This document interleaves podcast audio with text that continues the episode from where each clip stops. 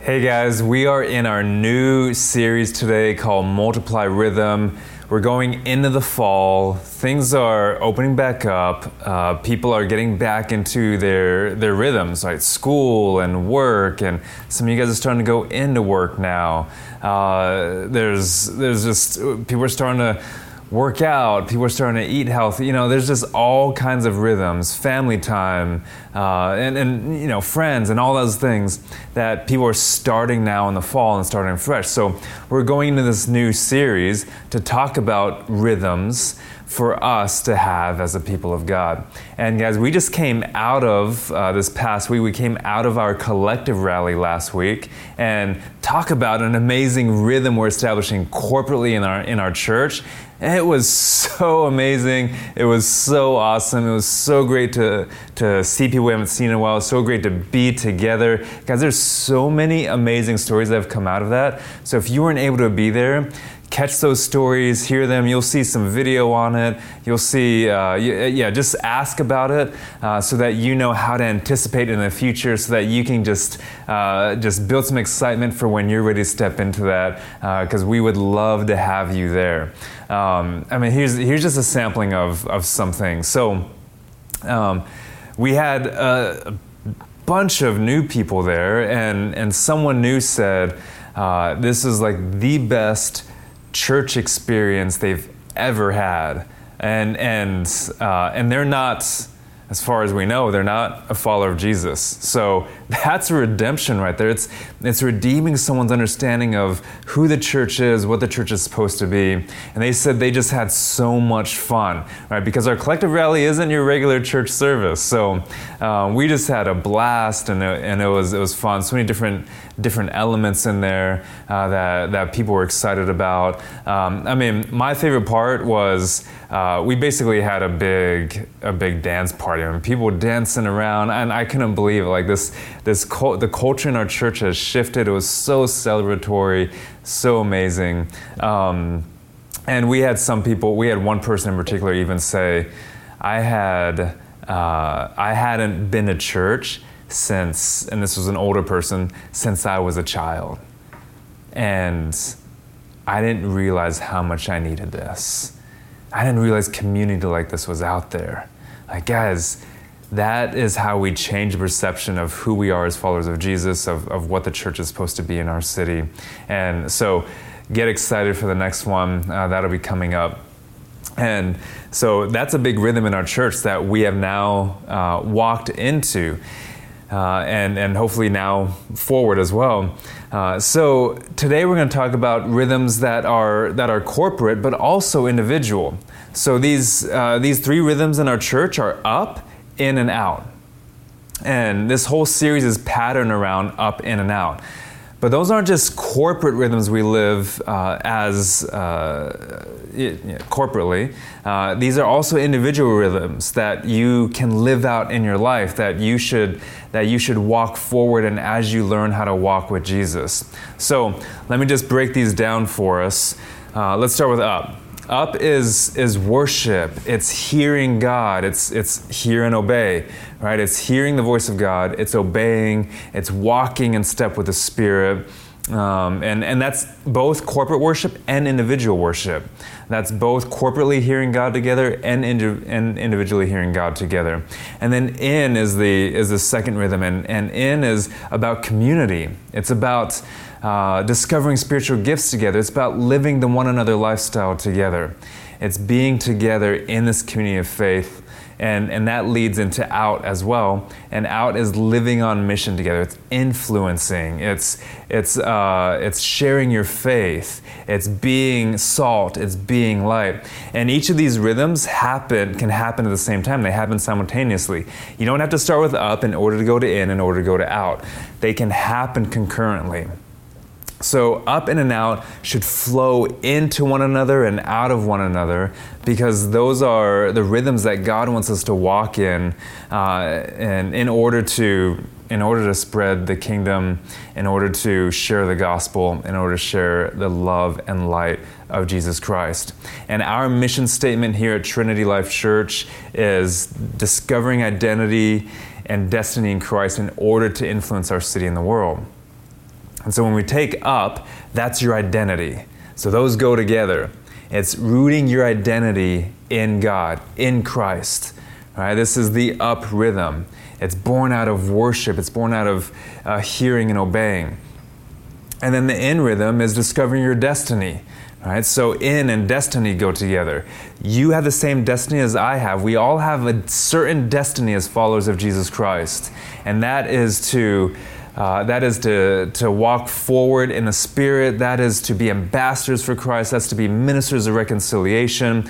All those things are part of the in rhythm. And then out is living on mission. That's influence, right? So discovering identity and destiny in Christ in order to influence our city in the world, that goes without. And, and so it's living on mission. It's, it's uh, bringing others to Christ. It's showing them Christ's light and His love. So you have up and identity, in and destiny, out and influence. And things that flow into that for us are, are these six F's that we've talked about. And if you've been around Trinity Life any length of time in an R3, you know we have these six F's. And there's two F's that go with each rhythm. And so with up, you have uh, the F's of faith and fuel. So in the next two weeks, those are the two things we're going to talk about. In the following weeks, we'll talk about the in rhythm more specifically with family and fitness. And those two things go into the in rhythm. And then for the out rhythm, there's two F's, and those two are fruit and finances. And those pair with the out rhythm. And so we'll talk about those in subsequent weeks. And you may be asking, well, why those F's? Why those six? Where, where do those come from? Like, where are we getting those? Why is fitness in there? Why is, what is fuel? Uh, finances, is that, that, should that really be something we talk about? Um, and, and we're going to answer a lot of those questions as we go through each F over the next uh, few weeks. Uh, but to kick us off with that, we're going to start here in Matthew chapter 8, Matthew chapter 9. And uh, so if you have a Bible, I invite you to open it because I'm going to summarize a lot of these verses. So instead of walking verse by verse like, like uh, we normally do, I'm going to summarize a lot of these verses so you, you can follow it easily in your Bible if you have one in front of you. Uh, so, Matthew chapter 8 comes right after the Sermon on the Mount. And remember, uh, before we jump into that, oh, there's so much. Okay, we are trying to establish rhythms here. And uh, as you saw in the sermon bumper, these rhythms are all around us, right? There's music, there's, there's rhythms in, the, in nature, there's rhythms in your own body. We each have, have these rhythms, and, and for many of them in our own body, we're not even aware of. Right? Like think about your heartbeat. You don't you don't think about you well you don't think about it. Um, you don't have to think to make your heart beat. It just beats. But what happens when that's off? What happens when your heartbeat is is uh, you have arrhythmia? It's arrhythmic, right? It's it's off. What happens uh, when you're not breathing properly? You know, we don't even think about breathing, and that's a rhythm of our body. They say the average adult uh, should breathe between 12 and I don't know 20, 25 times uh, per minute. Anything below that or above that is abnormal. Now, all of you guys are thinking about your, your breathing. Uh, but uh, for, the, for most adults, they take short, uh, they take short, um, quick breaths. Uh, and I was talking to, I think, Jonathan about this last week, and, and he was saying that they recommend long, deeper breaths because it's healthier for your body, but most of us don't even think about that. Well, most of us may not even think about these rhythms we're going to talk about today.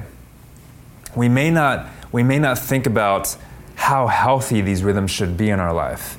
And the whole point of this series is to get us aware of those things. Because if you're aware of how your heart beats, maybe you can do something about it. Right? If you're aware that your breathing is a little off, well, you can control it. You can do something about it. I have a friend who uh, was diagnosed with heart arrhythmia I don't know, 10, 12 years ago. And this friend didn't even know at that point. But when he found that out, it changed his lifestyle. It changed how he, it changed what he ate, what he did, how he worked out, all those things, because he knew his heart needed uh, a different rhythm. Well, some people, if you don't do that, by the if you don't change uh, any of those things, well, you're going to have double, triple, quadruple bypass surgery. And, and, and so what we're trying to do in this series is we're trying to we're trying to shift our rhythms together as a church, but also individually, because we want to have these healthy rhythms where up and in and out are flowing in and out of one another. So here in Matthew chapter 8, it's right after the Sermon on the Mount. Right? So uh, during this time, I want you to be aware of of each of these rhythms, be aware of your breathing, be aware of your heartbeat, basically. Be aware of each of these rhythms, each of these six F's in your life. Because the Sermon on the Mount deals with each of these six F's.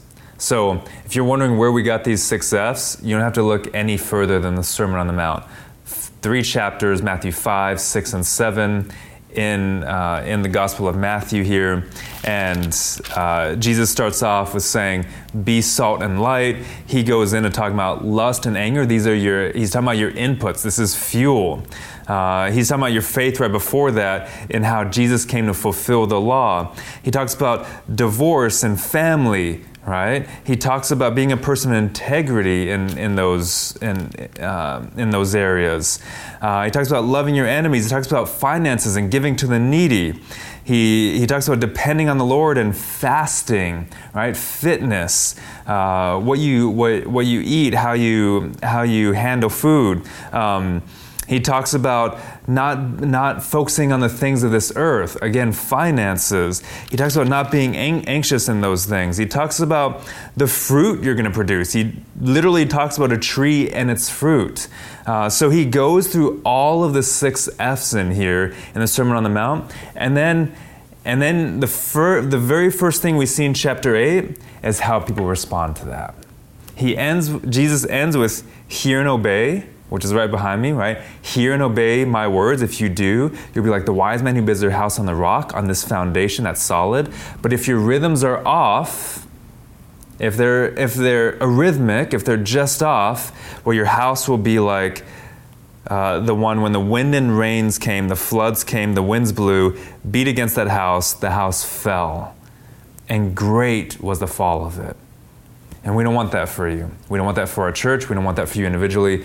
And so we're going to talk about what up in and what up in and out looks like through Matthew chapter 8 and 9. And as we do that, I want you to ask this question. How am I going to respond today? How am I going to respond today? Because through these through this next chapter and a half, we're going to see a bunch of different responses to what Jesus just preached in the Sermon on the Mount. Up and out, the six F's, hear and obey, all in the Sermon on the Mount. Living out the kingdom. This is what the king, a kingdom citizen looks like. Because uh, Jesus, right before this, says, Here it is. I'm going to give it to you. The kingdom of heaven is at hand. So, let's see the first response. This is in, in verses 1 through 4. Again, I'm going to summarize this for us rather than go verse by verse. So follow along if you have a Bible. He says in chapter 8, verses 1 through 4, uh, Jesus has just come down from the mountain, the Sermon on the Mount, and great crowds are following him. And then a leper, and it says, and behold in verse 2, which when you see that word in the scriptures, it's like a slap in the face. It's like, whoa, wake up. Um, behold, a leper came to him. Now, a leper was a social outcast. So, a leper could have been any sort of skin disease, but remember in the Jewish culture, when you had something like that, you were outside of the camp right? There were ceremonial laws, ritual laws, purity laws, all these things governing those. So, and, and you were basically accursed. It was like, no, you can't be around anybody because you may infect somebody else. You may, I mean, sounds sounds a little bit like today in COVID, right? Um, you may infect this person, this person. So this was like the low of the low, right? Like they they were they weren't even looked upon as as real people uh, in many senses. So, completely outcast, and a leper has the audacity, the boldness, the faith to come before Jesus, kneel down before him, and say, Lord, if you will, make me clean. He wants his rhythms back in order. This leper does. And Jesus says, Look what Jesus does. He stretches out his hand, and Jesus doesn't just speak it, he could just speak it. But he stretches out his hand and he touches him. He shows everybody, the great crowds are there, he shows everybody that he has power over the flesh. And that he's even risking getting sick. He's risking it because he believes that he's full of the Holy Spirit because he is. It's just said that in earlier in Matthew chapter uh, three uh, and then four, and that the Father that he's approved by the Father, which has already been said over him as well in Matthew chapter three. So he's walking forward in the Spirit, in the Father's approval. He reaches out, touches him, and the leper is cleansed. The leper is healed, and the leper goes out. Uh, he's he's cleansed and and and he leaves. But the leper responds in faith. So there's one response. Jesus just says, Hey, if you hear my words and do them, uh, you will be blessed. Hear and obey, right? I will be with you. The leper says, Okay, you just said that. Make me clean. And Jesus does, right? So that's one response.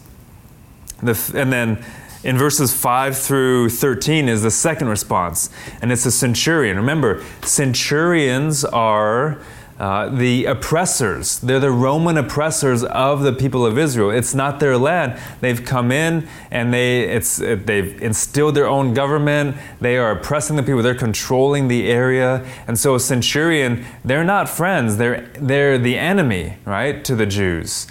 And remember, but Jesus is just sitting in the Sermon on the Mount, we're to love our enemies. So the centurion comes up to him and says, uh, Hey, I have a servant who's lying paralyzed at home, who's suffering terribly. Can you, can you heal him? And Jesus says, I will. I will come and I will heal him. And so Jesus is living at the Sermon on the Mount, right? This is the enemy. Even the centurion is doing that because his servant was probably Jewish, right? He wouldn't have had a Roman servant. So even the centurion is, is loving someone who may think they're enemies, right? And maybe through the centurion they're enemies because they came in and oppressed them. So uh, you see here both parties living out uh, in the up and out rhythms, living out the kingdom of God, living out the Sermon on the Mount, living out this love your enemies um, teaching. And the centurion replies this He says, I'm not worthy to have you come under my roof, under my, uh, to, to come in and heal my servant. He says, You're a man of authority, just speak it, and it'll be so. And of course, that happens. Uh, Jesus says, Go, let it be done for you as you have believed. And the servant was healed at that very moment, you see in verse 13. So here you have another response. You have another response to, to Jesus. And they're both tremendous faith responses, right? I mean, think about the centurion. He's going to someone from Galilee, someone from uh, someone from Nazareth of all places, right? Like even the even the Jewish people look down on Nazareth. So the centurion, he's humbling himself before this ragtag dude from Nazareth who's just going around the countryside talking about things and healing people and, and doing different things, right? And the centurion comes and humbles himself for him in faith. So you have two responses of tremendous faith. And then in the next few verses, 14 through 17, you see the disciples are there. And Jesus heals Peter's mother in law. He casts out some demons. People are bringing people are bringing the sick to him. So you see a lot of miracles taking place, a lot of signs, a lot of wonders, a lot of healing. And then you have two different responses. So everyone's seen this stuff, his disciples in particular. And when I say his disciples, I'm not necessarily just talking about the disciples he's said to come follow me, like the 12. Not all 12 are here yet, um, but the larger group of people that are, that are following him. So, in verse 18, it says, Now when Jesus saw a crowd around him, he gave orders to go to this other side. So he's about to go to the other side of the lake, and a scribe comes up to him and says, And remember, And guys, a, a scribe today we think, oh, that's just someone who writes. No, scribes were part of the religious order uh, of preserving God's instruction, right? It was a tremendous task, a tremendous job, a lot of responsibility, a lot of honor in that job, and so uh, in that in that task. and so the scribe, he is of the religious order. And he comes to Jesus, right? And he humbles himself before this teacher and he says, Teacher, I'll follow you wherever you go. Wow, another tremendous uh, response of faith, right? But then Jesus says this Well, foxes have holes, and birds of the air have nests, but the Son of Man has nowhere to lay his head. Remember, scribe, religious order, they're wealthy. They, they, they, they're wealthier than the general population, right? And so Jesus says to him, Hey, you can follow me, but I don't have a home. I don't have a place to lay my head. And we don't see the scribe's response explicitly here, but it's implicit in the context that the scribe probably doesn't follow him. Not in the way he says, I'll go wherever you go. Because the next verse in 21 says, Well, another of the disciples said to him, Lord, let, let me go first and bury my father. So I'll follow you too, but I have some other things I need to do. I have some, some things I need to take care of first. And Jesus says, Follow me and leave the dead to bury their own dead. And it seems it may seem harsh, but but Jesus saying, follow me or go take care of whatever you need to take care of. Like I'm not gonna wait for you. Guys, so many of us are saying,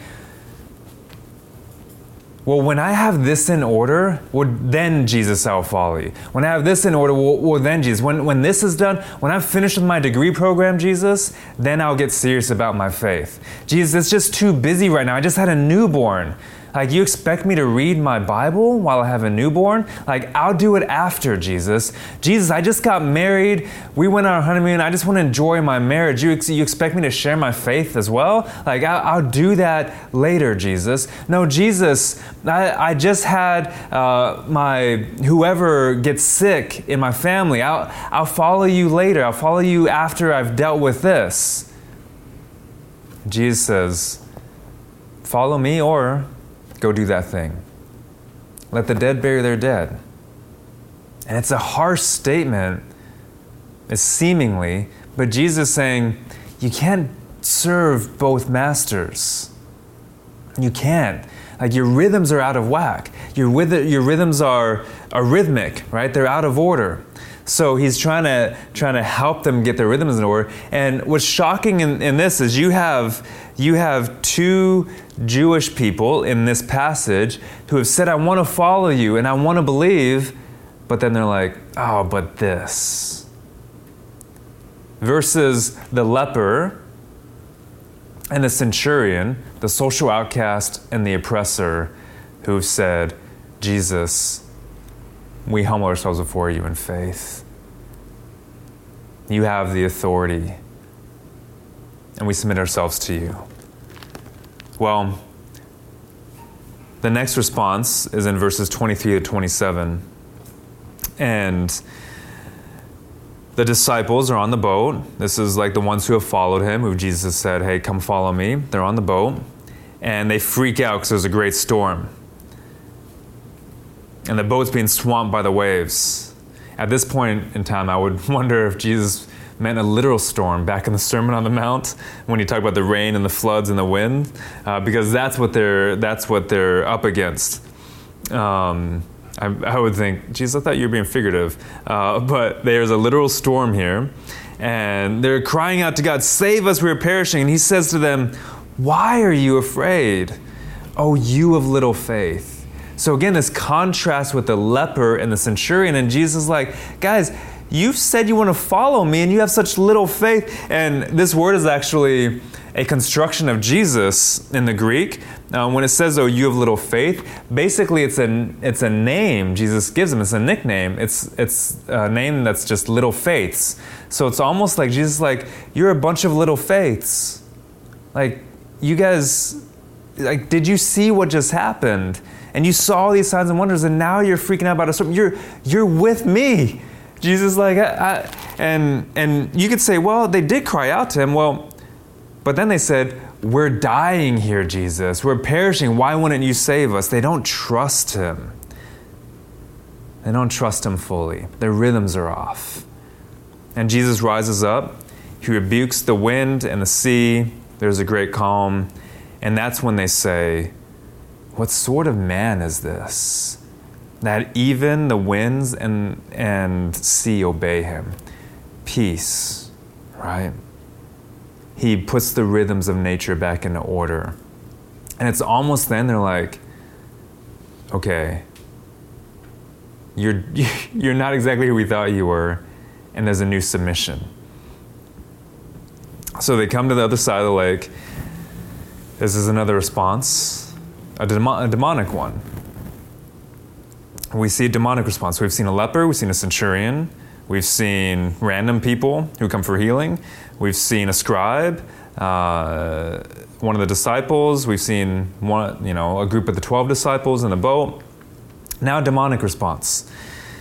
Jesus comes up, and they say in verse 29 of chapter 8, And behold, they cried out, What have you to do with us, O Son of God? Have you come here to torment us before the time? Well, Jesus ends up casting them out into a herd of pigs, and, and that happens. We're going to focus on that verse 29 here because he says, because they say, the demons, what have you to what have what have you to do with us, Son of God? So two things here. They recognize that he's a son of God. So out of all the groups that we just talked through, they know beyond a shadow of a doubt that Jesus is the Son of the living God. They know that. They know that to be true. They believe that. They know his authority, they know his power. And yet they still say, What have you to do with us? Why'd you come here? Are you, did you come here to torment us before the time? How many of you are that have had that response? Like, Jesus, why? Why now? Why now, Jesus? Why, why did you why are you doing this now? And then guys, we attribute so many things to, to God that yeah, we won't get into that. That's a whole philosophical discussion. But but why? Why why are you doing this now, God? Why why does this have to happen now? When things were getting like, why now? Did you come here to torment me? Like, how many of us have had that response to God? Not a not the response of the leper, in faith, not the response of the centurion in faith, not the response of random people in faith, not the response of the scribe to start out with faith and then leave, not, uh, not, the, not the response of the disciples who at least called out to him, even though they didn't fully trust him, but the response of the demons who know who he is and yet still say, You don't belong here. You don't belong here messing with our affairs. You said that to God? God, you don't belong here messing with my affairs. You may not have said that explicitly, you may have not said that out loud, but look at your rhythms. What's your marriage like right now? Your kids, that's the family rhythm. And not and you may say, "Well, it's great." But okay, now, are you too focused on that? Is your family an idol? Have you not, and we'll talk about this in a few weeks, have you not redefined your family as a family of God? Right? There's, there's so much more there. You know, how, how, how, is your, how are your spiritual disciplines? How are you hearing from God? How's your desire to read the scriptures and to be and to and to let the word dwell richly in you? How's your desire to sing praises and hymns and spiritual songs at any point during the day because you're filled with the Spirit? Because that is what happens when you're filled with the Spirit. Uh, Ephesians 5 says and Colossians 3 says. That is what happens. You just do that. You you want to make melody in your heart to the Lord. How are you sharing your faith? What's the fruit in your life? Jesus says, A tree shall be known by its fruit.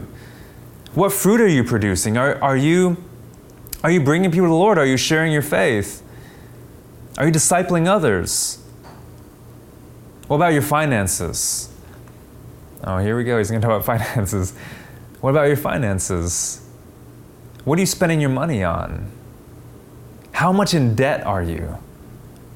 And whatever you call good debt and bad debt, debt is debt, the Bible says. The, the borrower is slave to the lender. So, how much in debt are you? What prison have you put yourself in? What do your spending habits look like? Like, how, how out, of, out of order is that? Where are your rhythms in that? What about fitness?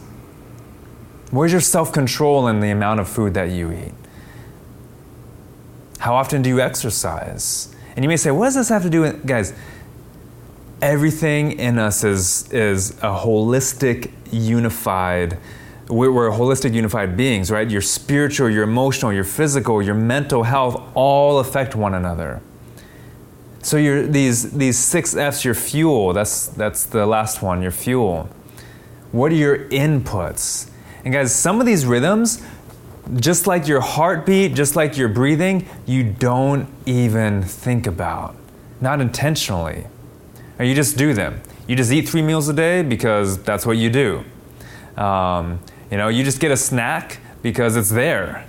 You just uh, you just um, uh, uh, binge on Netflix because you can, right? And that's your input. Uh, you're you're inputting these things, and it's it's uh, fueling you in a different way than than the spirit wants it. So what is uh, what is your response to God here? Like, and which response do you want? How are you responding to God right now? How will you respond to Him today?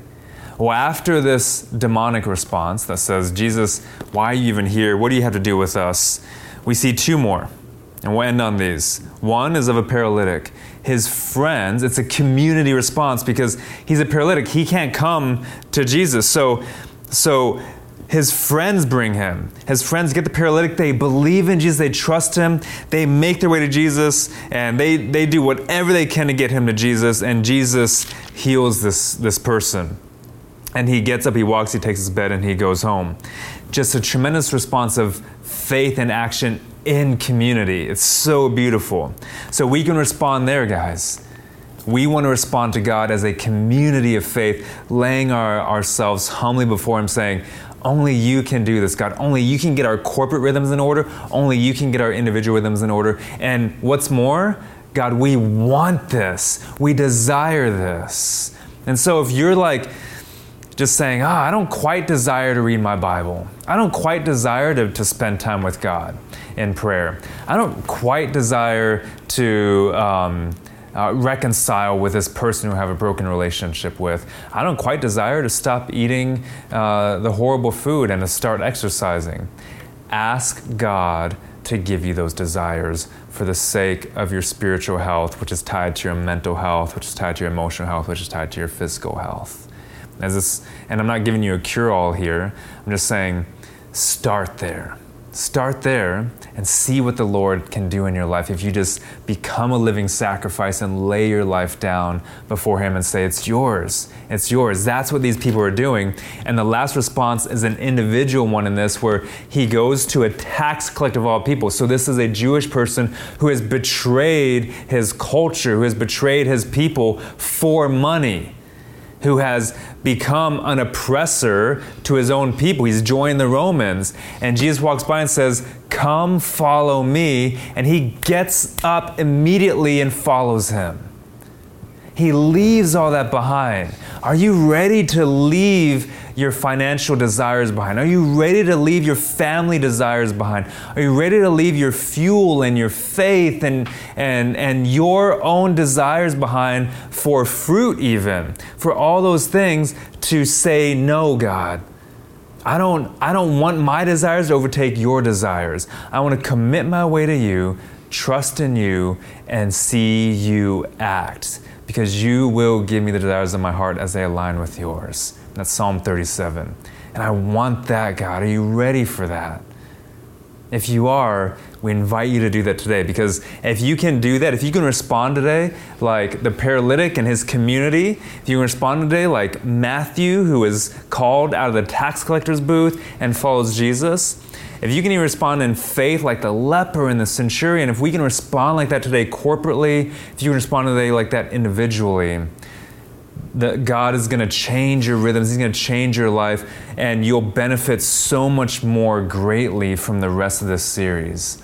And if you are if you are just trying to figure out your faith right now, if you're just trying to figure out who this Jesus is, we invite you to do the same thing.